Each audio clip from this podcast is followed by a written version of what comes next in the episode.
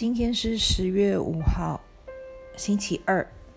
我今天休假，要陪妈妈去打第二剂的莫德纳，所以今天还有一点时间，我们来灵修吧。今天还是继续，呃，以上帝的方式赚钱这个主题。嗯，不可欺骗，赚钱是一件好事，骗取钱财则不然。有些人在想方设法瓜分他人钱财，真是机关算尽，花样百出。你收过来自非洲的电子邮件，宣称你是一位财产受托人吗？或是你收过来自银行电子邮件，要求你提供账户密码来解决某个问题吗？有些人认为，他们若没有被发现做不道德的事，他们就是有道德的人了。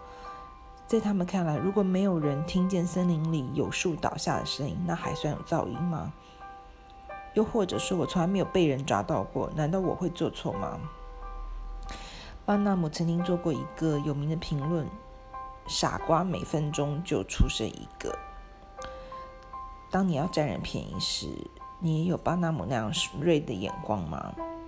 记住，有人一直查看你是怎样获得钱财的。撒旦给你都很短暂，只有主能够给予你持久的满足。以虚谎而得的食物，人觉甘甜，但后来他的口必充满尘沙。这是箴言，箴言第二十章第十七节。好，今天的灵修就这么短，明天见。